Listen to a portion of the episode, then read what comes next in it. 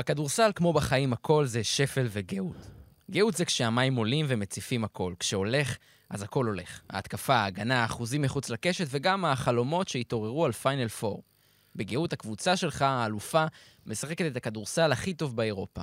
מפסידה רק פעם אחת בסיבוב שלם. בגאות, הטירוף והאנרגיות האיטלקיות שלך על הקווים הופכים את הקבוצה הצנועה שלך לכזו ששום ניצחון מולה הוא לא מובן מאליו. אבל אחרי גאות, בא השפל. המים נסוגים לאחור, כאילו שוקעים לתוך האדמה, ואז באה התבוסה מול פנרבכצ'ה, או הפסד בקלאסיקו, וארבע הערכות מול אחת הקבוצות הנחותות בליגה, במקרה של פוצקו, מכתב פיטורים. השבוע האחרון בליגת הכדורסל הטובה באירופה לימד אותנו בפעם המי יודע כמה, שכל המוסכמות, כל הסטטיסטיקות, הכל בא והולך, הכל עולה ויורד. ואי אפשר לחזות את הליגה הזו. השבוע אנחנו מציינים שלושה חודשים לשבת השחורה ששינתה הכל, מאז 136 חטופים וחטופות עדיין בעזה. את השפל, המשפחות שלהם חוות פה בכל יום, בכל דקה, כשאנשים שהם הכי אוהבים נמצאים רחוק כל כך. עד שתגיע גאות ונחזור לחייך, התפקיד שלנו הוא להמשיך לתמוך במאבק ולהזכיר בכל פרק. אין דבר יותר חשוב מלהחזיר את כולם עכשיו. פתיח ומתחילים.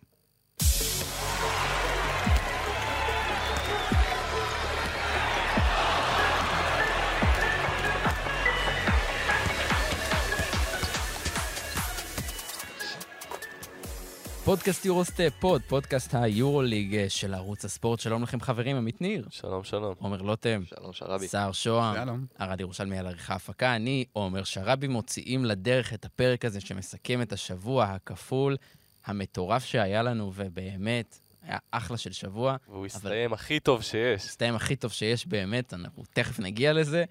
אה, איך היה לכם? כיף מאוד. מטורף, אנחנו עוד נדבר על זה, אבל אה, חווינו פה, אתם יודעים, חווים הרבה דברים לאורך הפודקאסט הזה, דבר כזה עדיין לא חווינו, ובכלל, גם כאוהדי כדורסל ויורוליג לא חווינו דבר כן. כזה, וזה איך מטורף. היטבת לציין, לסכם את זה קלאסיקה? בטירוף. לפרצוף, לפרצוף. הרסת הכל עכשיו. יופי שרבי. קלאסיקה ארד, לפרצוף. תשנה את השם של הפרק לקלאסיקה בטירוף. אף אחד לא ייכנס. אה, כן, טוב, אז באמת, אה, אנחנו רגע לפני שנצלול ונסכם את כל השבוע האחרון ואת כל מה שקרה, אנחנו נתחיל עם מצטיין או משהו שעשה לכם את השבוע האחרון. נתחיל לפי הפוך מהכיוון של סיבוב הברז, נכון? קודם אנחנו דיברנו על איך מסובבים את הברז, אז עמית, עכשיו אתה. סבבה, שזה בניגוד אה, מוחלט למה. שאנחנו עושים תמיד. כן. אז אני אלך השבוע עם אה, רוקאס גידרייטיס, שזה שחקן שאני אישית מאוד אוהב. תחילת השנה, לדעתי, הציפיות מהכוכב גם היו יחסית, שוב, לא, לא הבטחנו, לא אמרנו, זה הולכת להיות קבוצת אה, פלייאוף בוודאות, אבל כן בנינו עליהם, כי אחד השמות שהגיעו זה היה רוקאס גידרייטיס, שגידרייטיס זה שחקן שלדעת רבים יכול להיות שחקן טוב בקבוצת פלייאוף. הוא הלך לשם, אז חשבנו שבאמת הוא ייתן שם איזה בוסט וייתן משהו משמעותי. וצריך להגיד את האמת, גם אנחנו רואים באמת שכשהוא טוב, הקבוצה הזאת בדרך כלל מנצחת, וזה בא לידי ביטוי בשבועות האחרונים, ובשבוע הכפול הזה, כשהם ניצחו שני ניצחונות מרשימים, גם את פנרבכצ'ה, גם את פרטיזן, סיים במשחק הראשון עם 19-4, במשחק השני עם, 4, עם 19-7, סליחה, במשחק שני עם 14-7, גם uh, בניצחון uh, על מכבי תל אביב, בחוץ, בבלגרד שהם שיחקו, גם אז הוא היה נהדר, וכשהוא טוב, הקבוצה הזו בדרך כלל מנצחת, וזה שחקן שאני מאוד אוהב, אז הלכתי איתו. כולנו מאוד אוהבים אותו, אחלה של... אני אמשיך את עמית, כי אני בחרתי במי שעשה לי את השבוע, זה יאניס פרופולוס, אה, שראינו את ההתחלה שלו בכוכב האדום, מאוד לא פשוטה. כל הבלאגן עם נפייר, כל מה שהיה חסר לו בעיניו אה, בצבע, הביא את גילספי, אה, שינה שם קצת את הרוטציה, ושני ניצחונות מאוד חשובים, אחד על פנרבכצ'ה, שזה מרשים במיוחד, והשני זה הניצחון שהכי חשוב לאוהדים שלו, שזה מה שקונה לו אוויר עכשיו, אחרי באמת השבועות הרעים שהיו לו בפתיחה של הקדנציה. אה, ואולי מהשבוע הזה יאניס ספרופולוס יוכל אה, להחזיר את הכוכב קצת יותר למאבק על ה play-in, ובאמת אה, שבוע מושלם מבחינתו. וצריך צריך וצריך- להגיד שזה פנרבכצ'ה, בחוץ הם ניצחו, שאנחנו כן. יודעים מה קרה שם יומיים אחר כך.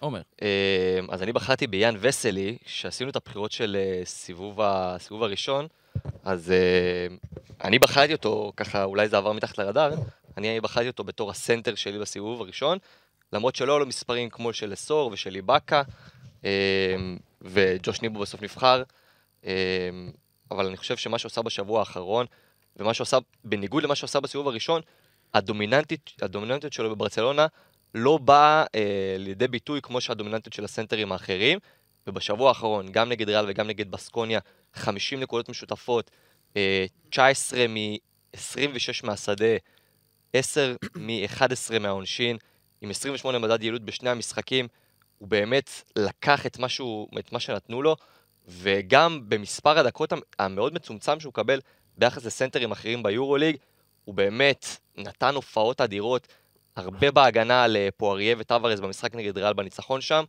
אה, באמת אני חושב שהוא נתן שבוע אדיר, והוא סנטר טוב, הוא רק צריך לקבל יותר דקות. זה שיש לו את ווילי ארננגומז טיפה מעיב על הסיטואציה שלו, אבל אני חושב שאם הוא היה סנטר בודד ויחיד ברוטציה של ברצלונה, שהוא בדומיננטיות שלו, הוא יכל לתת את ההופעות האלה על אה, בסיס שבועי. זה מדהים לראות את הפריחה שלו, זה באמת, גם קצת כמו שדיברנו על שנגליה למשל, בהשוואה לעונה הקודמת, באמת כיף לראות את הדבר הזה. אתם רוצים לראות, לשמוע, מי המצטיין שלי מהשבוע האחרון? יאללה. אז בוא נשמע. ואנחנו הולכים, ידידי היקר, להערכה. לאזוניה מהפינה, לניצחון, אזוניה מחטיא! הערכה שנייה, קמפסו לאן הולך? לאזוניה, אזוניה חודר, אזוניה, היא עוד הערכה! 102, 102! מספר 3! לארקין, לארקין לניצחון, לארקין, הכדור הזה לא נכנס, יש לנו עוד הערכה! מה קורה פה? מה זה הדבר הזה? הערכה מספר 4! מה זה הדבר הזה? היטיב אה, לציין זאת עמרי מנהיים. עמרי מנהיים הוא המצטיין שלי מהשבוע האחרון. איזה בחירה טובה. בחירה אדירה. אני הרשיתי לעצמי לשבור את הפורמט, אבל לבחור בו. קודם כל, צריך להגיד, זה שידור היורוליג הראשון שלו. מטורף. מנהיים הביא לנו היסטוריה. זה היסטוריה. אני לא חושב שיהיה דבר כזה אי פעם בן אדם. לא יהיה. זה כמו. אני פתחתי את הטלוויזיה ואז שמעתי את מנהיים אמרתי יאללה נחמד וזה, בוא נשמע את מנהיים.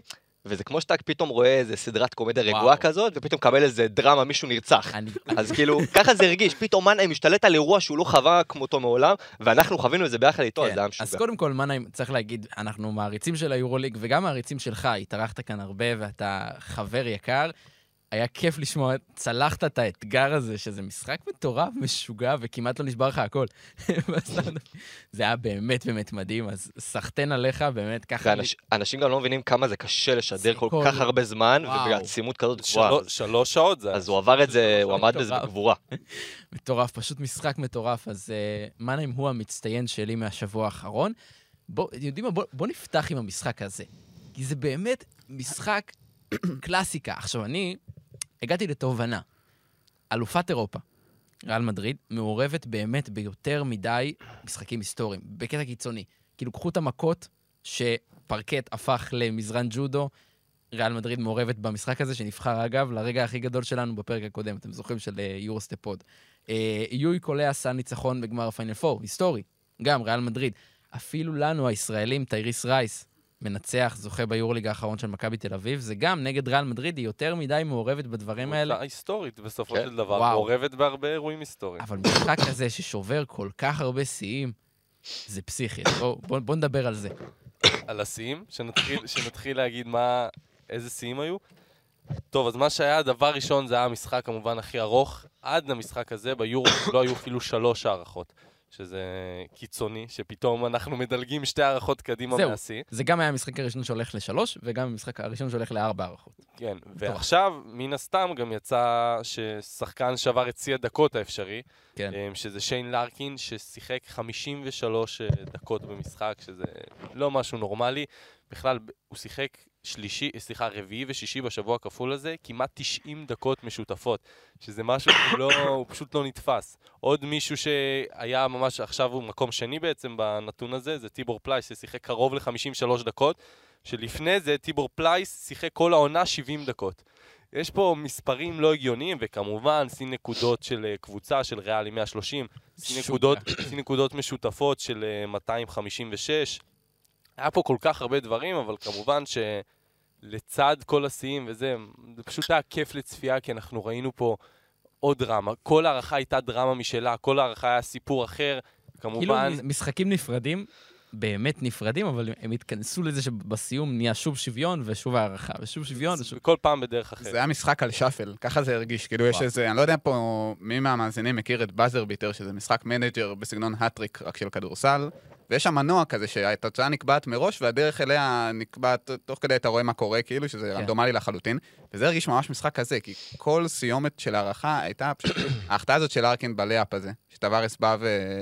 זה סל שלארקין שם לדעתי גם על טווארס 7 מ-10 ניסיונות, או 8 גם. והשלושה, החמש נקודות האלה של אזוניה בסוף של ההערכה השנייה, השנייה זה היה? ממינוס תשע. כן. אז דברים כל כך, שאתה כאילו כבר חושב כאילו זה כבר נגמר, וזה רק נמשך ונמשך ונמשך, ואתה רוצה שזה יימשך עוד, וזה באמת נמשך עוד. וארבע הערכות, אה, באמת קשה, לא חווינו, לא חווינו. בשורה התחתונה, הנדולו פה הפסידו לריאל מדריד, ואפשר גם להגיד שהם היו פראיירים במשחק הזה, כי כבר בהערכה השנייה הם הובילו תשע הפרש שתי דקות לסוף, והרגשת שהמשחק הולך לכיוון שלהם. ואני חושב שאם מסתכלים על התמונה הכוללת, זו הופעה שהיא מעוררת כבוד עבור הנדולו. הגיע למד- למדריד אחרי חמישה הפסדים רצופים, וכולנו הימרנו שריאל תנצח, לא יודע אם מישהו הימר על אנדולו בעולם הזה. ומעבר לזה, חשבנו שזה אפילו הולך להיות משהו קליל עבור ריאל. באמת נתנו, קודם כל גם חזרו להם הפצועים, חזרו להם פלייס, שריווח להם המון בעמדה מספר 5 סוף סוף, חוץ מאוטורו וטייריק ג'ונס, משהו אוכל קצת בעמדת הסנטר. אה, בריינט חזר, בובואה חזר, נת- נתנו להם באמת גיוון, והם נראו באמת קבוצה הרבה יותר טובה. אז אני חושב שזה זה הופעה אמנם, הם הפסידו וזה יכול באיזשהו מובן לשבור אותם, אבל אני דווקא רוצה ללכת לכיוון השני שדווקא יכול להרים אותם, כי הם באמת נתנו הכל במדריד מול קבוצה היסטורית, במעמד היסטורי, ולהגיע לארבע הערכות ועדיין להישאר על הרגליים ולהיות איתנים, ולארקין שם היה גמור, הוא לא נשם שם, ועדיין עשה מהלכים גדולים. אני חושב שזה משהו שהם יוכלו לקחת איתם להמשך. אה, ובאמת משחק שלא נחווה עוד. מה שמטורף שהנדולו כאילו עמדה בקצב הזה של ארבע הערכות עם שמונה שחקנים. זהו, ועוד שטייריק ג'ונס נפצע להם, כן. לדעתי זה הרבע נכון. הרביעי. כן. מדהים. וריאל מדריד, אה, צריך להגיד, היא יוצאת מהשבוע הזה בשן ובעין, זה מטורף. היא הפסידה בתחילת השבוע בקלאסיקו לברצלונה, עוד מעט נדבר על זה, היא הייתה מאוד מאוד קרובה לעשות שני הפסדים, שזה דבר שלא קרה לה בסיבוב שלם. אני חושב אישית שהניצחון הדחוק על וילרבן שאנחנו ראינו לפני, שממש הסתיים שם בנקודה הפרש, אה, הוכיח, ש... הוכיח שפשוט, כן, כל המחמאות, נכון, זו עדיין הקבוצה הכי טובה באירופה, יש לה את הסגל הכי רחב, אבל כשיש חיסורים משמעותיים, בטח באותה, באותן עמדות, כמו שאנחנו ראינו, שלפחות לפני השבוע הזה, זה היה גם דק, גם יבוסלה וגם אזוניה, אז בשבוע הזה אנחנו כבר ראינו אותם, שוב, בשבוע הרבה יותר קשה מאשר וילרבן, אבל לפחות אזוניה חזר. יבוסלה גם, אנחנו ראינו אותו במשחק השני, אבל אי אפשר להגיד שהוא באמת חזר, כי הוא היה מאוד חלש. אז בגדול יצא מצב שבשבוע הכפול הזה, בשבוע לא קל, ברצלונה בחוץ, הנדולו ראינו לאיזה משחק הם נגררו, הם שיחקו בלי טק ובלי אבוסלה בעצם. שזה שני שחקנים שהם שני, שני הארבעים שלהם בעצם. כן. ו, ובסופו של דבר, כשהם עומדים מול קבוצה, כן, ברמה גבוהה, קבוצה שנורא רוצה, קבוצה כמו ברצלונה, שרצתה לשבור רצף ולעשות את זה בבית מול האוהדים שלה, מול היריבה הכי גדולה שלה, אז זה, כן, זה קצת חסר. אני חושב ששוב, אם אפילו אחד מהם היה מגיע, בין יבוסלה לדק לצד אזוניה, הדברים היו נראים אחרת, אבל כן, זה מבחינתנו, מה טוב כשריאל, כל פעם שיהיו לה עוד הפסדים, שאנחנו לא נראה פה שליטה כזו מוחלטת, אנחנו אוהבים את זה. צריך להגיד, זה שאין להם את הארבע הגדול, ויש להם יותר ארבע שהוא אה, שלוש וחצי קולע כזה, מרווח את המשחק, דווקא נגד הנדולו הרגיש לי שזה בא לטובתם, כי הם מאוד שונים אה, מאיך שהנדולו הגיעו. אז ככה הרגיש לי לפחות לא, אני שזה... חושב ששוב, זה היה לטובתם. אבוסלה כן שיחק. אה, כן, אני מדבר על מהרבע הרביעי, מ... אתה יודע, שהמשחק הגיע אתה לסוף. מחשיב אותו כארבע גדול וחזק? כארבע, אתה יודע, שפחות מרווח את המשחק. אני מדבר על זה שאזוניה משחק המון בארבע, וזה נותן לך את הצבע, את הצבע החופשי, ולפעמים קוזר משחק בארבע, ואתה יודע, יש שם אה, תחלופות... אה, אני חושב שבאופן של כללי, קלעים. פש, פשוט ה... זה הרבה יותר קל מן הסתם כשהשחקנים האיכותיים שלך, גם בעמדה ארבע, לא משנה מי הקבוצה שעומדת, זה לא כזה משנה מי הקבוצה שעומדת אה, כן, אבל נגד ספציפ, במקרה של ספציפית, ריאל. ספציפית הנדולו מרגיש לי שהם אה, יותר כבדים בעמדות הפנים שלהם. אז זה הרגיש שזה שיחק לטובת ריאל. לא, לא, אני חושב שדק כאילו זה לא פחות טוב מאזוניה שהוא בארבע, כשמנגד אומרת לך נגיד טיבור פלייש, שזה שחקן שהוא... כי הרי הם שיחקו הרבה עם טיבור כן, חמש. בארבע, ולצד אה, אוטורו או, או ההפך. או ג'ונס, כן. כן, ואנחנו רואים שהמפגש הזה של ריאל והנדולו כבר הופך לאיזושהי קלאסיקה מודרנית, גם באופן כללי. כל שנה יש לנו, אנחנו זוכרים את הסדרת פלייאוף של 2021, שכמעט חזרו שם אה, שריאל כמעט חזרו מ-0-2 ל-3-2, ובסוף אה, הפסידו את החמישי. ב-22-23 היה 90-89 עם החטאה של מוסה על הבאזר, וב-22-21 היה 93-90 עם החטאה של רודי על הבאזר, ואת הגמר אה, יורוליג. ואת הגמר מן הסתם. וזה נהיה איזושהי, כאילו, אני, אני חושב על מי אני רוצה שריאל, כאילו, מי אני הכי אהנה ממשחק של ריאל, אז כמובן ברצלונה, ואז אחרי זה הנדולו, גם בתצורה הנוכחית. זה כל שנה מבטיח ומקיים. כן. אה, וזה כיף שיש לנו את הדבר הזה, שזה בין הקבוצה הכי גדולה בתולדות הכדורסל האירופי, לבין קבוצה שרצתה, שהייתה לה שושלת קצרה ועדיין אה, מצליחה לאתגר אותה, וזה כיף כל פעם אני מחדש. רוצה להגיד עוד משהו קטן, אה, דיברנו בפרק קודם בעיקר על צ'וס מטאו, ואני חושב שגם עכשיו שאנחנו מדברים על המשחק, אנחנו לא מזכירים אותו, כי אני, אני מזכיר אותו, אבל אני אומר, אנחנו לא מדברים עליו בתור הד- הדמות שניצחה, הוא לא ניצח, אבל גם כשהקבוצה שלו עמדה להפסיד כבר את המשחק, והיה לו את כל הסיבות להפסיד, ואף אחד לא היה מבקר אותם, זה היה בסדר גמור, אתה מרגיש עדיין שהשחקנים חזקים.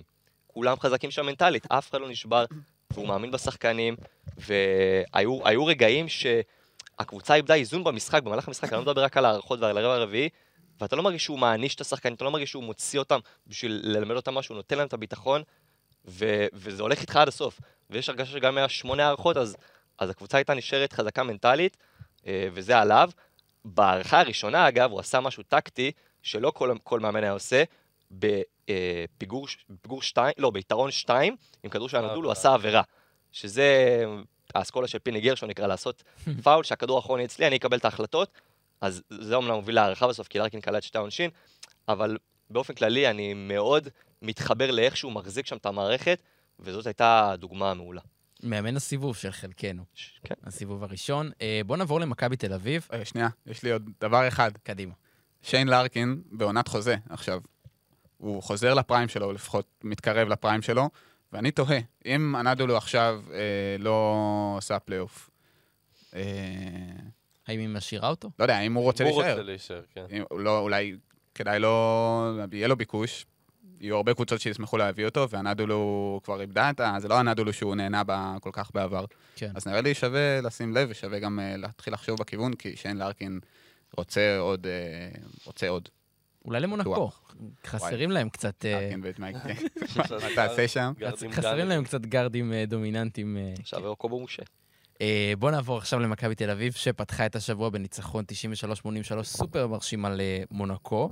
הרבה בזכות המחצית הראשונה, אחת המחציות היותר מרשימות שהיו לעונה, והשבוע המשיך בהפסד 74-109 מול פנרבכצ'ה, הרבה בזכות הרבע השני והמחצית הראשונה, שהייתה אחת החלשות שראינו ממנה. הכי. חלשה, אתה יכול להגיד. אז אה, רציתי לשאול, עם מה נתחיל, עם המחצית הכוס המלאה או הריקה? נראה לי המלאה, לא? כי זה היה לפני גם לפי סדר אה, זמן. הניצחון על. מונקו באמת באמת מרשים, וגם דיברת קודם, אה, סער, על המשחקים הגדולים, על ריאל נגד הנדולו, שזה משחק שתמיד כיף לראות, מכבי נגד מונקו זה לחלוטין גם משחק כזה, שתמיד מספק. כן. אפשר... לא, אני רק רוצה להחזיר אתכם אחורה, למש... אחורה מאוד, למשחק נגד בולוניה, שבאנו לפרק ואחרי זה אמרנו איך לא הכינו תוכנית משחק לשנגליה, שחגג עליהם והם כלו 100 נקודות, ואז אנחנו מגיעים למשחק מול מונקו, עם כוכב מאוד, מאוד ברור ומובהק, שהוא בתקופה, אולי הוא השחקן הכי טוב ב- ביבשת כרגע, בתקופה הכי טובה ביבשת, מהמם. ואתה רואה שהם מגיעים למשחק ומכינים לו תוכנית, וכל פעם שהוא מוביל pick and roll, מתנפלים עליו, אה, או עם double up ים או עם אה, זרועות גבוהות של סורקין ושל ניבו הגבוהים, ולא נותנים למונקו לעשות, לחדור לצבע ולעשות את מה שהם יודעים לעשות ולקלוע מבחוץ, אה, ועוצרים אותם על 12 נקודות ברבע הראשון, וזה מה שאני מדבר ומנסה לפמפם פה כל הפרקים. מכבי זאת לא קבוצת הגנה רעה, זאת קבוצת הגנה שמחליטה להיות רעה. ואם היא מחליטה גם שהיא רוצה להיות טובה, אז היא טובה. אז, אה, אז, אז, אז ראינו את זה שם, וברגע שאתה עוצר את הכוכב הגדול ביותר של היריבה, אתה מקבל הרבה יותר ביטחון לבוא לידי ביטוי בהתקפה, ואתה לא צריך חרב גדול של הכוכבים שלך מבולדווין ומלורנ- ומלורנזו בראון. קולסון היה שם אדיר, ודיברנו עליו כמה שהוא צריך לקחת יותר על עצמו, וכנראה שגם קטש מבין את זה ממשחק למשחק, ובאמת זה היה משחק אה, מדהים מבחינת מכבי. נראה לי ששתי מילות המפתח של השבוע על זה, כמו הרבה חלקים מהעונה של מכבי, זה גישה ומנטליות. כי כמו שעומר אמר, מחצית ראשונה, מה שראינו מול מונקו, זה העניין של גישה יותר מהכל. נכון, הם התכוננו טוב, הם באו לטרפים, הם עשו מה שצריך בשביל להוציא את הכדור ממייק ג'יימס, אבל אנחנו ראינו את וייד בולדווין כמו שעוד לא ראינו אותו העונה מבחינה הגנתית. הבן אדם היה בטירוף, הוא באמת, הוא ידע שזו המשימה שלו, והוא כן. יעשה אותה עד הסוף, ואנחנו גם ראינו את זה לאורך כל המשחק, גם הייתה שם איזו דקה שממש כזה אמרתי, ציינתי לעצמי, ברבע הרביעי שבולדווין, פתאום ראו אותו בגישה שלא ראינו ממנו השנה. הוא כלה סל, אה, והוא התלונן על עבירה, ואז מה שקרה זה שהוא כזה חזר בחיוך להגנה, כאילו כזה הכל טוב, ואז ראינו אותו גם בטירוף הגנתי, ג'יימס ווב עשה עבירה, ואתה רואה אותו בא לג'יימס ווב ואומר לו, לא נורא, הכל טוב, נותן לו זה, כאילו, דברים שאתה לא רואה מבולדווין, וזה דברים שמשנים משחק. הם אולי כאילו קטנים וכזה בסדר, לפרגן לחבר, אבל כשהכוכב של הקבוצה שלך מראה משהו אחר, אז זה לגמרי עושה את ההבדל. אפשר להגיד שאחרי שביטלו לו את הקיצוץ בשכר שהוא בא על שכרו? יפה. חזק. באמת ראינו, מכבי נראתה כמו קבוצה, תן לו רגעים.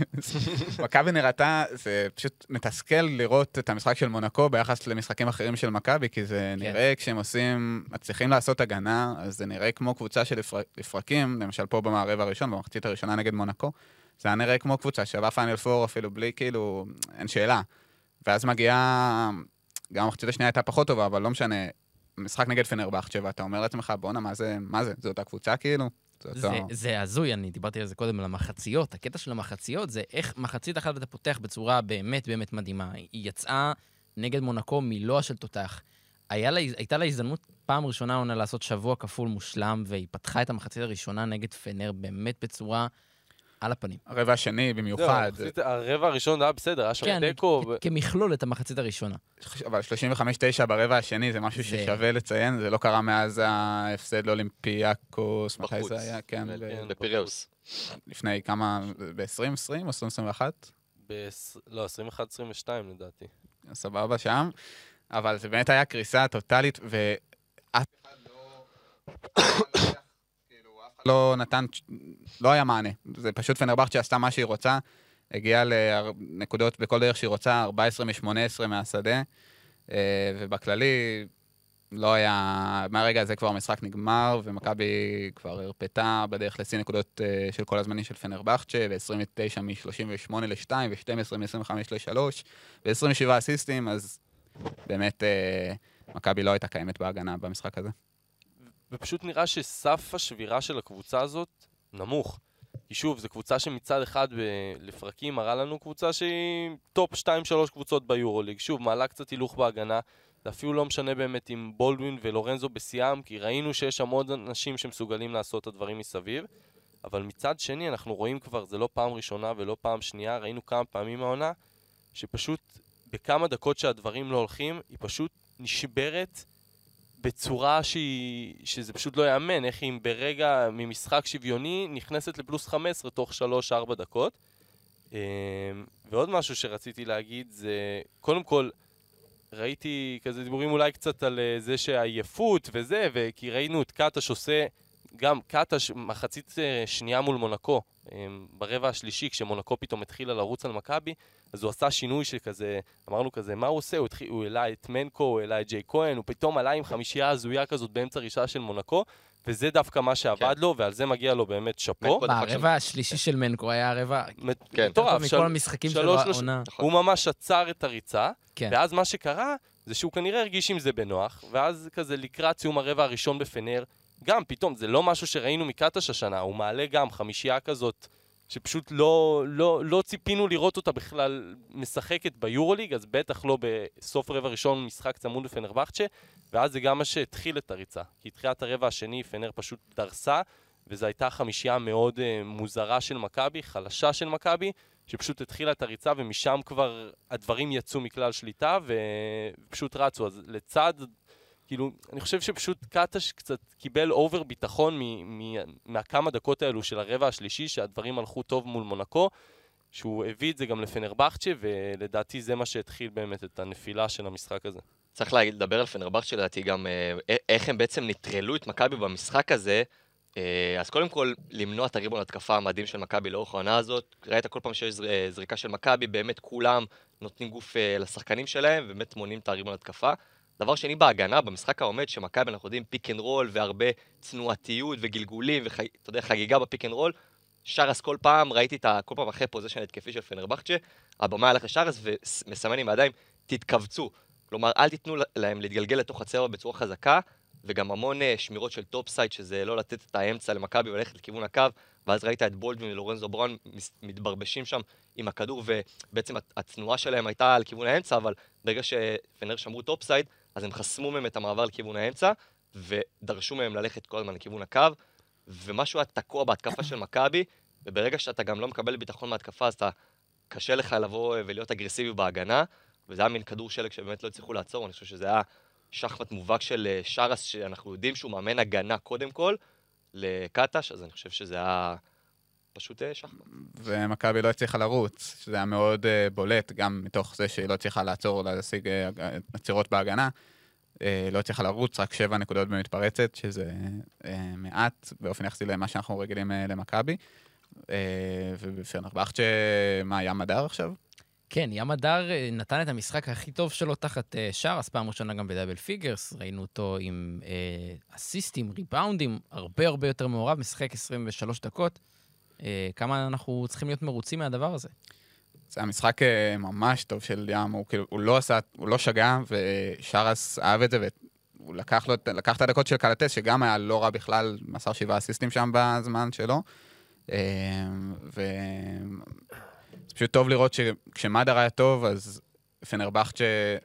זה- הוא היה שם על המגרש בהתחלה של הריצה ברבע השני, וזה, כשזה בא ביחד, זה הסימן הכי טוב שאפשר, יכול להיות.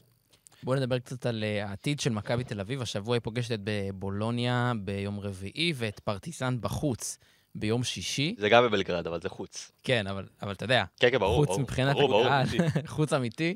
אה, איך היא יוצאת מהשבוע הזה על פניו? זה נראה שבוע מאוד מאוד מורכב. שבוע קשה, אה, שבוע מול שתי קבוצות אה, באמת אה, לא פראייריות, בולון, אנחנו יודעים מה היא, מה היא נותנת בעונה הזאת. ופרטיזן לשחק בשטר קרנה המלא זה אף פעם לא קל. אה, בעיקרון מכבי כל שבוע כפול, נכון? עד עכשיו זה היה אחד משתיים, לא היה כן. משהו מעבר. אה, אולי... אה, חותמת, לגמרי. זהו. חותמת על אחד משתיים, חד משמעית. השאלה, השאלה באמת אם היא חותמת, אתה חושב שהיא חותמת? לדעתי, כן? לדעתי גם על השבוע הזה שהיה עכשיו, היא הייתה חותמת כן. על אחד בשתיים, בכיף. עד עכשיו, אה, כן, צריך להגיד שהשבועות הכפולים, מכבי צולחת אותם יחסית בטוב. אתה, לא, יש לך, זה קריסה קיצונית נגד פנרבכצ'ה, אבל בסוף... אה, הפסד זה הפסד. כן. ונראה לי, וירטוס ופרטיזן, גם משם אתה קשה לצפות לשני ניצחונות, לא? אתה חושב שהיית מצפה לשני לא, ניצחונות? לא, אני סתם העליתי תהייה, אני חושב בעצמי, אבל כן, כנראה שכן. אתם חושבים שיש תסריט שהם גם לא יוצאים לניצחון בכלל? לגמרי. תשמע, בולוניה זו קבוצה שאנחנו, אתה יודע, אנחנו מדברים, עוד נדבר עליה בטח היום, זו קבוצה שהיא בכושר מדהים. ומכבי אנחנו ראינו לא מזמן מול הכוכב שהבית של מכבי זה לא באמת בית, וקבוצות פחות טובות מהן יכולות לבוא ולנצח אותה, אז בטח אחת כמו בולוניה שנמצאת בכושר מדהים. אז בואו נדבר על בולוניה, יאללה. שבשבוע האחרון היה לה שבוע גרמני כפול, עם ניצחון על אה, ביירן וניצחון על אה, אלבה ברלין, אכלה הרבה שוקרות. אה, מה אוכלים בגרמניה? כן. יש פיינל פור עוד מעט בגרמניה, אנחנו צריכים להתכונן. צריך להתכונן. אז uh, היא צולחת את השבוע הזה, ובגדול ממצבת את עצמה במקום השני, מתרחקת יחד עם ברצלונה מהקלחת של מקומות uh, ארבע עד התהום, שזה טוב מאוד לבולוניה. כן, נראה לי בולוניה מוכיחה, ב... זה בדיוק השלב של העונה שבו היא מוכיחה שהיא לא גימיק, ושהיא לא בסקוניה של שנה אנחנו אומרים את זה שעברה. כל פרק. אנחנו כי. זה- חשוב זה- להבהיר. כן. זה באמת אבל השלבים שאתה מבין מי, איזה מהקבוצות הולכות עכשיו כן. קדימה וממשיכות להיאבק על final 4, ומי אה, לא, ומי ימשיכו להיאבק על ה play-in אה, או על הפלייאוף. אה, ובולוניה צריכה לראות בעצמה כאחת שנאבקת על final 4, כי היא באמת, היא לא סתם במקום הזה, והיא לא, היא שומרת על יציבות, שזה מאוד, אני, אני לא ציפיתי שאחרי, גם למרות כל הפתיחת עונה שלה, 14 ניצחונות מתוך 19 משחקים, אה, והיא שורדת משחקים קשים. נגד ביירן היא לא הייתה במשחק מושלם, והצליחה למצוא את הדרך אה, לנצח, אה, וזה בסוף מה שמבדיל אותך אה, מקבוצות אחרות, שאולי חושבות שגם יכולות לעשות דברים כאלה. כן, וזה נראה כמו שבוע יחסית נוח על הנייר, כי שתי הגרמניות לא משהו, אבל שני משחקים בחוץ, ראינו את ביירן מנצחת הרבה משחקים העונה, ראינו ראינו, את אלבה. מנצחת קבוצות כמו ברצלונה בבית שלה. אה, ושוב, הם כבר עם שבע משמונה, שבעה ניצחונות בשמונה משחקים אחרונים, ששוב, זה מראה את הרצף המדהים שלהם ואיזה כושר נמצאים. ובאמת מעודד, כמו שסער אמר, במשחק שבו מול ביירן, היא באמת הייתה במשחק לא טוב, היא הייתה בפיגור כל המשחק. היא עדיין לא צריכה לצאת עם ניצחון ממגרש לא פשוט.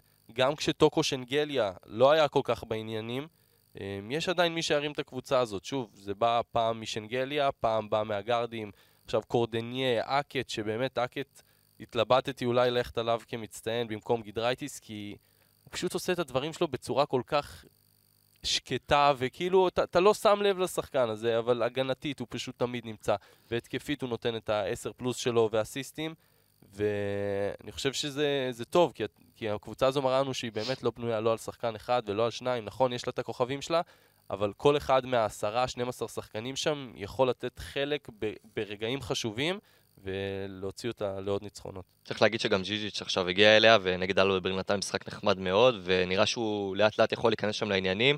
אה, בסוף זו שיטה מאוד נוחה, אז אה, ג'יג'יץ' הוא שחקן התקפה, שהוא יודע להיכנס לשיטות, הוא, יודע, הוא שחקן התקפה טוב, אז מבחינתו זה נראה perfect, perfect fit. וכן, המשחק של אה, בולוניה נגד באיירן מינכן זה היה ממש העתק הדבק למה שקרה מול אולימפיאקוס בניצחון של בבית של בולוניה, שהם רדפו, רדפו, רדפו אחרי הקבוצה, ואז בסוף הגיע הניצחון בדקות האחרונות, וזה מראה המון על אה, כוח מנטלי של הקבוצה הזאת, וזה יותר מיכולת, זה הכי חשוב, בעונה כזאת קשוחה של יורוליג.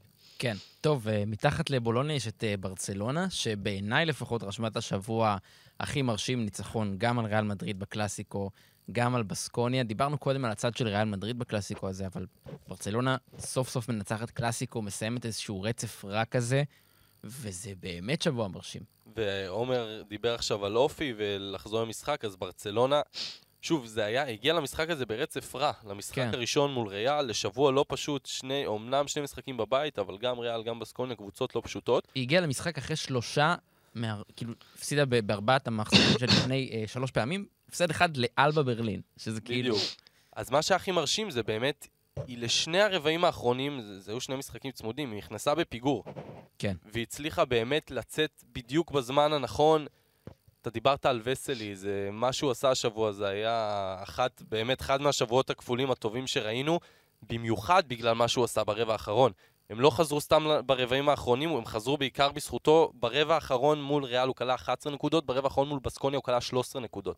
24 נקודות ברבעים האחרונים, זה, זה מדהים. ג'אברי פארקר גם כן, אנחנו, רוב השנה אנחנו מדברים על דברים טובים, שוב, כמו כל ברצלונה הייתה לו איזושהי ירידה, אבל בסופו של דבר אנחנו רואים, זה שחקן שבאמת, הוא הגיע לאירופה והוא משתלב בצורה שעלתה על כל הציפיות, כי באמת זה שחקן שהיה נהוג לזלזל בו. כן. ועוד מישהו שאני רוצה לציין השבוע זה ג'ואל פארה.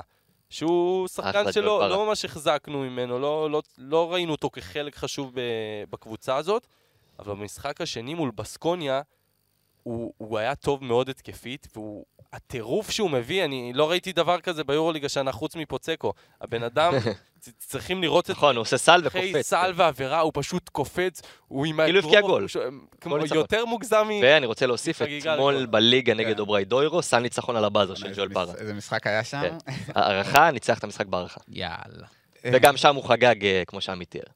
ואם uh, לדבר על משהו בס... נגד בסקוניה, אז לפרוביטולה סיים משחק מאוד לא אופייני עם אפס נקודות.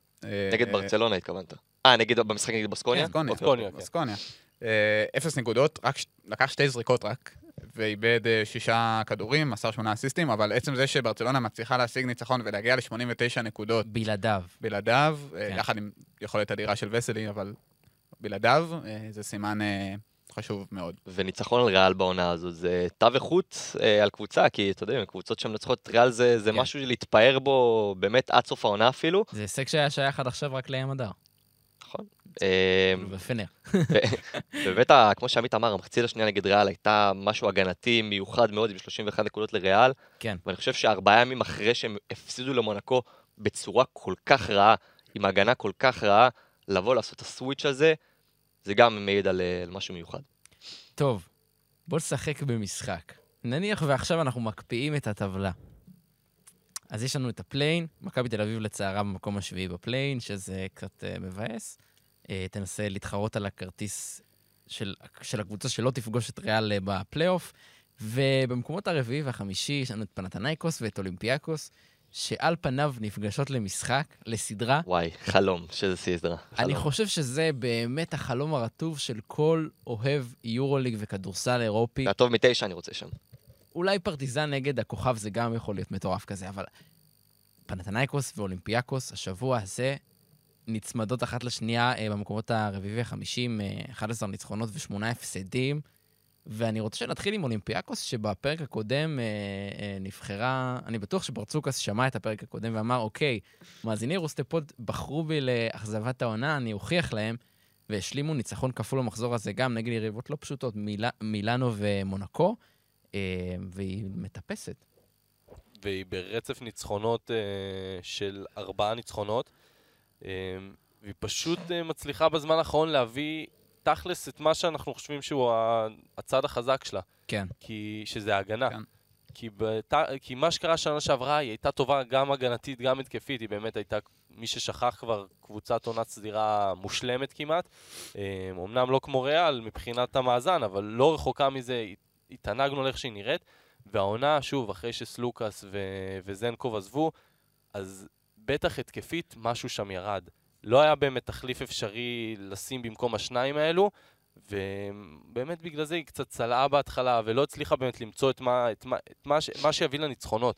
בתקופה האחרונה, ברצף הזה, באמת, היא נראית מצוין הגנתית. שוב, מי שמוביל את זה זה כמובן ווקאפ, שאנחנו תמיד נדבר עליו כאחד הגארדים ההגנתיים הטובים, ומוסטפא פאל, שאנחנו תמיד טועים ב- ברוטציה בינו לבין אה, מילוטינוב. פאל, חוץ מזה שגם התקפית, אנחנו מכירים את, ה, מה שהוא תורם למשחק, הגנתית, הוא שווה המון לקבוצה הזאת, כי הוא באמת עומד בצבע והוא עושה, גם אם הוא לא חוסם הרבה, הוא משנה זריקות והוא עושה דברים בצורה שפשוט מקשה על היריב. ואני חושב שזה גם בא לידי ביטוי במספרים בסופו של דבר, כי אולימפיאקוס עכשיו הפכה לקבוצת ההגנה הכי טובה, לפחות אה, אה, פר משחק במפעל הזה. ובסופו של דבר כשהיא עושה את זה, אז זה גם מביא ניצחונות. אני חושב שמה שהכי היה חסר לאולימפיאקוס במשחק ההתקפי שלה, זה עוד קלע לשלוש או עוד יוצר בדיוק מה שבאתי להגיד. יפה, great mind thinks alike. אה, עוד אה, קלע לשלוש, או עוד יוצר שירווח לה את המשחק, ושקיל מקיסיק, מה שהוא עשה במשחק האחרון, זה, זה עשה, הוא עשה בדיוק את הדבר הזה. תמיד זה היה, זה היה רק קנאן וקצת פיטרס, ושם זה נגמר. אה, ו-ווקאפ לא היה בתצוגות טובות אה, בתחילת עונה ובמהלכה. ושקיל מקיסיק באמת עם 13 נקודות נגד מונקו, כל פעם שאולימפיאקוס טיפה נתקעו, הרגשנו שבעוד extra pass, הוא שם והוא קלט את הקליעה מהפינה ודפק את השלושה שבסוף ניצחה את המשחק לאולימפיאקוס. וכמו שעמית אמר, ההגנה תמיד הייתה, תמיד תהיה שם, והיא בסדר גמור. השאלה, מה אולימפיאקוס יביאו מבחינה קבוצתית לטווח ארוך בהתקפה, כי הם מבוססים בהתקפה שלהם על חדירה והוצאה, אין להם תרגילים כמו מכבי עם המון pick and roll ותנועות מיוחדות. זה, זה מאוד uh, חדירה והוצאה ועוד מסירה ועוד מסירה, והם צריכים את הקלעים שיהיו פרוסים מסביב וירווחו את המשחק. Uh, וגם ווקאפ נתן uh, נגד מונקו 9 נקודות, 7 ריבאונדים, 9 אסיסטים. הוא צריך את השחקנים האלה ב... מסביבו כדי להגיע למספרים האלה של התשעה אסיסטים, וגם לייצר לעצמו. אז באמת זה נראה טוב, אני חושב שאולימפיאקוס מכאן יכולים רק אה, לעלות. ומה שאמרת, אני מסכים מאוד, וזה משמעותי במיוחד במשחקים צמודים, כמו משחק נגד מונקו. עד עכשיו ב... היו ארבעה משחקים שהסתיימו על possession אחד במשחקים של אולימפיאקוס. עד המשחק האחרון היא הפסידה בשלושת המשחקים שהיו, וברגע שיש להם את מקיסיק, אפשרות אה, לעוד קליעה, אה, זה משמעותי במיוחד ב... ברגעים האחרונים כשצריך מישהו שיקלע, כן. באופן הגיוני. ופה הוא באמת אה, תקע את השלושה המטורפת הזאת 22 שניות לסיום, ולמעשה גרם ל... אולימפיאקוס, צריך להגיד, בשבוע הקרוב עומדת לפגוש את ברצלונה בחוץ ואת בסקוניה בחוץ. זה חתיכת שבוע, התרסקות עצומה או הצלחה ענקית. תבחרו בעצמכם. או אחד משתיים. או אחד משתיים. תודה, עומר. אה, פנתנייקוס, קודם דיברת, שר, על משחקים אה, צמודים בשבוע האחרון. מנצחת 82-81 את ולנסיה בחוץ, מפסידה 75-73 לבסקוניה בחוץ. אני חושב שזה שבוע חיובי שפנתנייקוס יוצאת ממנו עם ניצחון אחד שהוא כמו, באמת, כן, מצד אחד חטפה בומבה במשחק הראשון עם סל ניצחון כואב על הבאזר של מילר מקנטייר. והובילה כבר 18 הפרש. בדיוק, שמשחק שהיה בשליטה שלה, גם במהלך המשחק, גם כבר ברבע האחרון, גם בשתי דקות האחרונות, כן. וחטפה בומבה, ואז במשחק השני זה היה די הפוך. כי ולנסיה באמת גם הייתה בשליטה בתוך הרבע האחרון, ו... והצליחה איכשהו לצאת מזה, ובסוף זריקה רעה של ארפר, בטעות עבירה. לסור בריבאונד, ואז הם קיבלו סל ניצחון משלהם מהעונשין. אה, ומפה לשם הם כבר חמישה ניצחונות משישה משחקים. שוב, פנאתינייקוס עדיין, אתה רואה אותה משחקת, אתה לא אומר וואו. כאילו, אתה לא אומר וואי, איזה קבוצה שהיא top 4 בטוח. אבל, אבל שוב, יש לה פשוט המון משאבים, ומה שהכי חסר לה לדעתי בשביל להפוך לוואו זה מה שקורה שם בקו האחורי. כי פשוט יש שם חוסר יציבות. שוב, פעם סלוקאס מגיע, שני משחקים לא. פעם וילדוזה מגיע, שלושה משחקים לא. כן. מי שכרגע נראה הכי יציב שם זה קנדריק נאן, ש... וגם ג'ריאן גרנט אה, נראה סוליד קצת. נכון, אבל אני מדבר בין החבר'ה שאתה מצפה מהם לקחת כן. התקפית. אמ, קנדריק נאן שהתאמן הכניס אותו בהתחלה בכוח וזה לא נראה משהו, אבל בתקופה האחרונה הוא באמת אה, שחקן... כן, נגד מספר היה מדהים. כן. כן. וצריך להגיד, אתמול אה, במשחק בליגה היוונית, וילדוסה נפצע, שזה נראה משהו רציני יחסית אה, במיניסקוס, וג- ממה שאומרים. וגם סלוקאס גם לא לסור נפצע, וגם לוקאס לסור- במשחק השני לא שיחק. כן. וסלוקאס גם לא שיחק אתמול בליגה, אה, ככה ש... יכול להיות שהקו האחורי הזה שלהם, הבעיות שאנחנו מדברים עליהן הרבה זמן רק יעמיקו, ווילדוסה זה חתיכת בלואו, כי הוא בדיוק התחיל, אה, עשה משחק טוב נגד ולנסיה, היה נראה שאולי הוא יכול עכשיו לצבור איזה מומנטום, ועכשיו הוא כנראה בחוץ לתקופה לא קצרה. אה, כנראה שהטילו עליהם קללה. לא, השאלה, אם זה גם לא משהו שאולי יתרום, כי אנחנו יודעים שיש שם הרבה מאוד שחקנים, וברגע שזה מתחלק ויש עניינים של אגו ועניינים של אצל מי הכדור, יכול להיות שזה דווקא מה שיתרום, ששחקן אחד בולט ירד, ואז אה, האחרים. יכול להיות. כן, והתאמן, אם אתה שומע את הפרק הזה, תחליף מזוזות או משהו כזה. אה, בוא נעבור למונקו, שבשבוע הזה רושמת שבוע, שבוע הפסדים כפול, ההפסד למכבי תל אביב. מאוד נראה לי הפתיע שם את כל המערכת, והשבוע המשיך בהפסד לאולימפיאקוס. כן, מונקו בלאגן עכשיו. זה גם מצחיק שיש אה, שחקן שמושעה משם וזה לא מייק ג'יימס. כן, אה? עם מה שקורה עם אליו קובו. אמ, אלי אלי. אה, הם- אני בטוח שמרגישים הרבה פספוס מהשבוע הזה, כי המשחק נגד אולימפיאקוס זה היה... נכון, way. שלהם גם. לא, זה- כן, הם הובילו תמיד את ה-4, 6, 8, כאילו זה היה אצלם כזה. כן.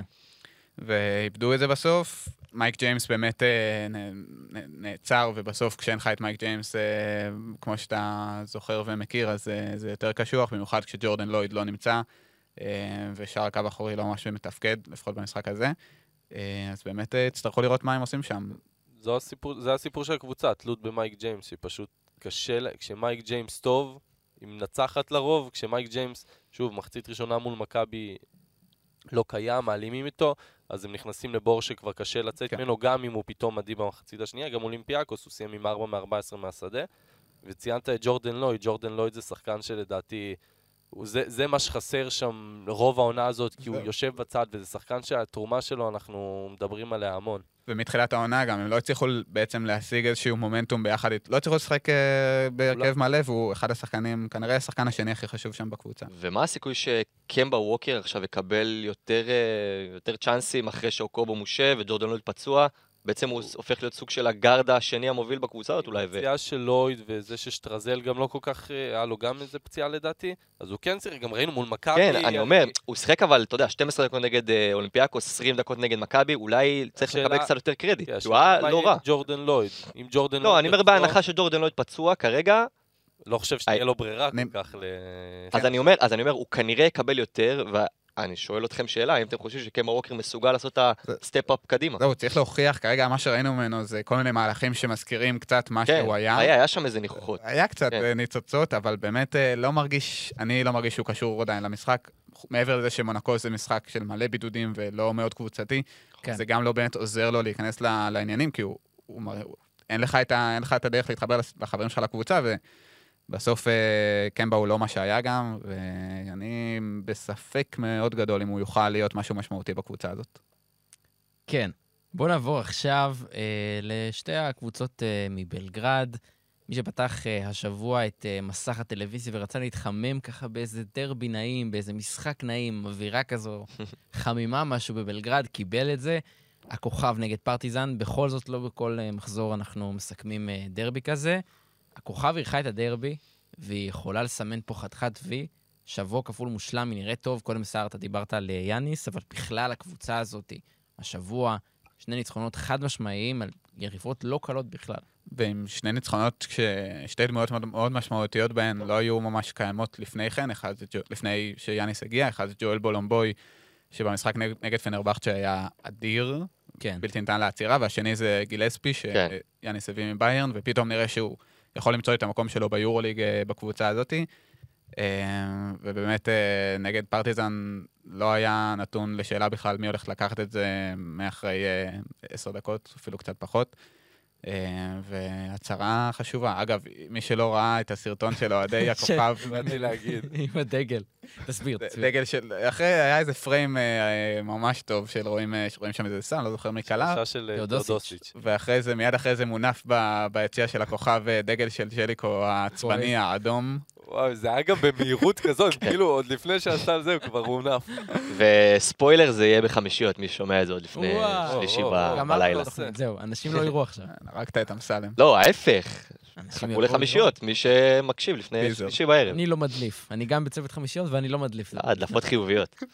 אבל כן, אני מסכים עם סער, באמת אה, הייתה, היה שם אה, תצוגת כדורסל שמהשנייה הראשונה ראית- שרק קבוצה אחת באמת הגיעה, ואומנם פרטיזן היו בלי זק לידי ובלי אה, טריפונוביץ' ועוד כמה, אתה יודע, אה, אברמוביץ' כמובן, שכבר תקופה לא איתם, אבל ראית שהם לא מחוברים בכלל לעסק, כן. והכוכב האדום מהשנייה הראשונה באו והראו מי בעלת הבית, ועם הקהל העצום שלהם שם אה, בשטרק ארנה, באמת הייתה אה, תצוגת אה, תכלית. אה, וכמובן גם תאודוסיץ', שאנחנו כבר מקבלים בעל ענן על ההופעות שלו, אבל באמת, אתה רואה כל משחק, איך שהוא מנהל את הקבוצה הזו, זה פשוט אה, אה, למופת, ויאגו דו סנטוס, אה, שעולה מהספסל, אז באמת יש שם, אנחנו יודעים שיש שם כלים טובים, ומדי פעם גם בניצחון של הכוכב האדום אנחנו רואים משחקים אדירים שלהם, וגם במשחק נגד פנרבחצ'ה שמאוד אה, התרשמנו מהם, חושב שאם הם ישמרו על עקביות, הם כן יוכלו אה, לסכן את אזור ה play-in, וזה אחלה בשורה לליגה לדעתי. ועוד נקודה נחמדה מהכוכב של השבוע זה שאחרי העזיבה של נפייר, מה שהם עשו, הם החזירו את ניקולה טופיץ'. שזה שחקן שהוא, אנחנו מכירים הוא אותו, נפצע עכשיו, מוכשר הוא נפצע בטירוף, עכשיו, כן. בדיוק, בן 18, ופשוט הוא חזר מהשאלה, והפך להיות שחקן חמישייה, הוא מעלה את אה, מילוש מהספסל. יאניס מת על איזה, הצעירים איזה האלה. כיף זה, שחקן בן 18 ביורוליג, כישרון גדול, שישר חוזר מהשאלה באמצע העונה ונכנס להיות שחקן חמישייה. ובאמת, במשחק אה, השני מול פרטיזן, באסה, כי הוא נפצע, ועכשיו אה, נראה שחודש, חודש וחצי בחוץ.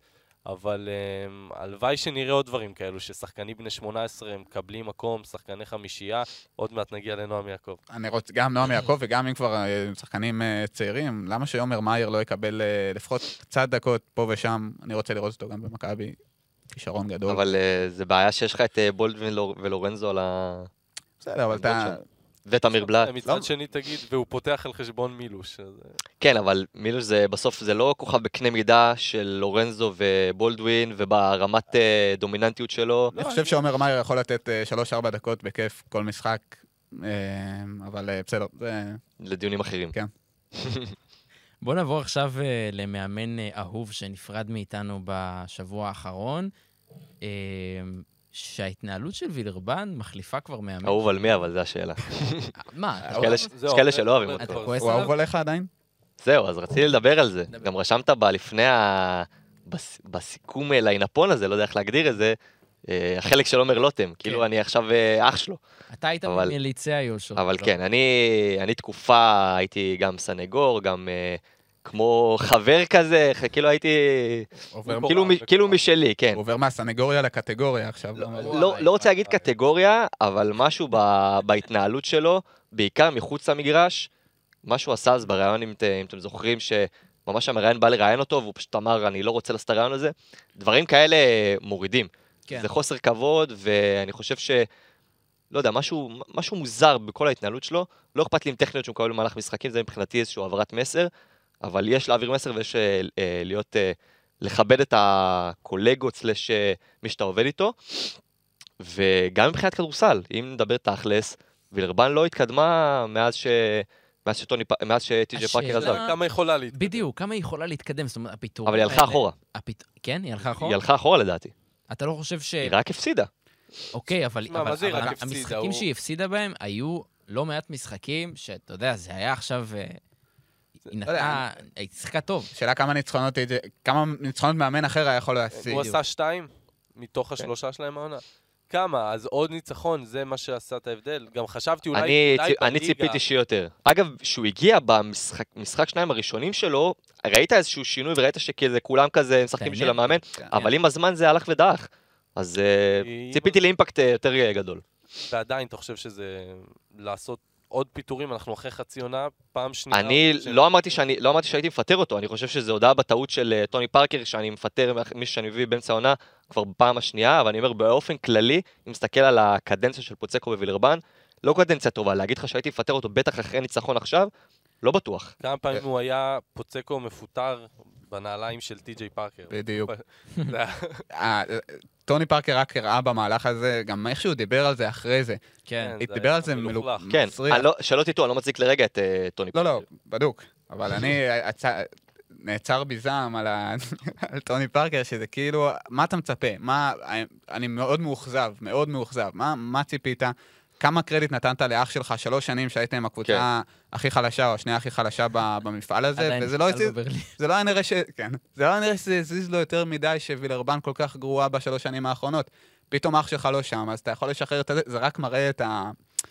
את ה- מה שהיה פסול מאוד ב- במועדון הזה בשלוש שנים האחרונות, ומה שמראה עכשיו, שאם טוני פארקר עד כדי כך מאוכזב ממה שהקבוצה שלו הוא בנה עושה, אז אולי הוא לא ממש מבין את הכדורסל האירופי כמו שאנחנו מקווים שהוא מבין, שזה אגדה אדירה טוני פארקר, אבל עדיין יורוליג אה, זה לא מה שהוא חווה רוב הקריירה שלו, ו... ואולי שיתעורר קצת ויפתח עיניים. ויש צד חיובי לדבר הזה, כי ב- באמת כשהוא לכלך ממש על פוצקו, אז אחד הדברים שהוא אמר זה שהוא לא מבין למה, הוא כאילו ציפה ממנו לתת קרדיט ויותר מקום לשחקנים צעירים כמו נועם יעקב. ויכול להיות שעכשיו... וגם בהתחלה שהוא הגיע הוא נתן לו, וככל שהזמן עבר... בק- נכון, לא, הוא בק- נתן לו יותר, העלה אותו. פתאום, באמצע הרבע נכון. הראשון פתאום הוא מעלה נועם יעקב, וככל שהזמן עבר זה דח. אבל שוב, יכול להיות שזה מה שהוא ראה אולי בטי, כאילו בטי.ג'יי, מעבר לזה שכמובן זה אח שלו והכל, שהוא כן טיפה נתן יותר את ההזדמנות הזו לצעירים, ומבחינתנו, זה לא אכפת לנו מי... זה יעשה טוב לא לנועם אכפת יעקב? לנו מי עומד שם על הקווים, העיקר שיבוא מאמן שיגיד, אני, אני לא מנצח גם ככה, אז אני לפחות אתן לצעירים לשחק, כי זה, זה מה ש... אנחנו לא יודעים מה יהיה, אבל הלוואי. כן, הלוואי אה, שלפחות לנו, הישראלים, יצא משהו מהדבר הזה. מחשבה כל כך חשוב. ישראלית, כן. ממש חשוב. אה, בואו נעבור קצת אה, להתכונן למחזור הקרוב, המחזור ה-20 בליגת הכדורסל הטובה באירופה. 20 מחזורים, מטורף. העונה הזאת רצה. רצה ממש. אה, אחלה של מחזור מחכה לנו, אנחנו נעשה ניחושים למחזור הזה, ואחר כך את המחזור השני אנחנו נשלים אה, בהמשך. אז אה, פנרבכצ'ה נגד פרטיזן בלגרד. איזה משחק לפתוח איתו? אני הולך על עוד לפנר. פעם ים אדם. פנר מארחת, נכון? כן. כן. פנר מארחת. אני עם ים פנר. מדר נגד האקסיט. וואי וואי. פנר. תעשה מדויק על ים מדר סל ניצחון. פנר בהערכה, תודה. וואי, אני גם עם לי פנרבכצ'ה. את זה בראש. יודע, אז אני אלך עם פרטיזן. יופי, אני עם פנר. מונקו מארחת את בסקוניה. מונקו. מונקו. צ'ימה נגד האקסיט, אגב. כן. אם אני... וואו. מרגש. אה, עכשיו בכל מחזור... וואי, כל משחק יש פה. יואו. אני הולך על בסקוניה. אני הולך על בסקוניה. אוקיי. אני עם מונקו. ביירן מינכן נגד ריאל מדריד. עוד... פבלו לסו. וואו, לאסו. אה, וגם בראשון, זה אוברדוביץ'. ואיבאקה. אה, פנר, וואו, איזה מחזור. טוב, ריאל- ריאל מדריד. כן, ריאל. ריאל. ריאל. פנתנייקוס נגד הנדולו. עוד אקס, יואו. וואו, וואו. וואי וואי, כמה אקסיט. זה מתחילה להיות סטטיסטיקה... טוב, אה, פנטינאיקוס. פנתנייקוס. פאו.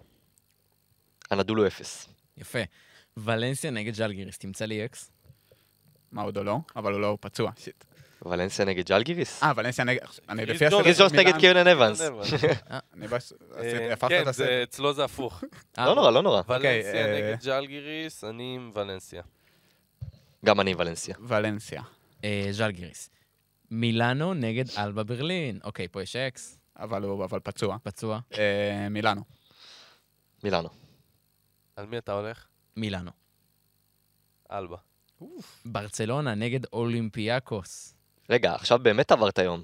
אה, וילרבן הכוכב זה... קודם וילרבן וילרבן הכוכב זה באותו היום של ההימורים שדיברנו עליו וואי עכשיו. וואי. אז וילרבן... כבר מחר היום הזה. אז וילרבן נגד הכוכב. נכון, זהו, אנחנו צריך להגיד, אנחנו מקליטים ביום שני ו... כן, אני וילרבן שומע את זה. הכוכב. הכוכב האדום. כוכב. כוכב. כוכב. התבלבלתי כבר כל משחק. זהו, עכשיו יש לך שני משחקים, אין איפה ברצלונה להתבלבל. נגד אולימפיאקוס. אה, אני עם אה, ברצלונה. ברצלונה. ברצלונה ב... שלוש. ברצלונה. ומכבי תל אביב נגד בולוניה, הימור מדויק שלי, בולוניה בשתיים. מכבי בהערכה. וירטוס. אני מכבי. יפה, יפה. יפה, איזה מחזור. כן. מחכה לנו איזה שבוע, מחכה לנו איזה שבוע היה לנו, איזה כיף שדיברנו, איזה כיף ש... עשינו את הפרק הזה. תודה רבה לך. תודה לך, שרן. תודה רבה לך. איזה לא כיף שאתה. קיים. תודה רבה לך, שר, שוהם. תודה רבה, ואני אנצל את ההזדמנות גם להגיד תודה רבה לערד. שמתפאר. מאחורי הזכוכית, אני רואה אותו מאוד נרגש. כן, הוא נרגש. מאוד נרגש. איזה אח זה ערד. וגם אימאי לב-ארי שם, מה כן, לב ארי. האגדית. האגדית. מה, היא זו חפיפה לעריכת אה, יורסטפוד? היא לא יכולה לענות לי. אה, הנידה בראשה. הנידה בראשה. לשלילה. לש- לא. רוצה, לא צריך. סבבה, טוב, אנחנו נזמין אתכם אה, לשמוע פודקאסטים אחרים נפלאים מבית ערוץ הספורט. אה, יש לנו את סטרצ'פוד של דורון אילת ודני דניאלי הנפלאים. רדיו אזורי. רדיו אזורי. כן, ליגה איטלקית, יובה ואינטר. מטורף. אה, כל הפודקאסטים האלה מחכים לכם בכל הפלטפורמות של ערוץ הספורט. חפשו אותנו גם בטוויטר, גם באינסטגרם, גם בפייסבוק. נתראה בפרק הבא.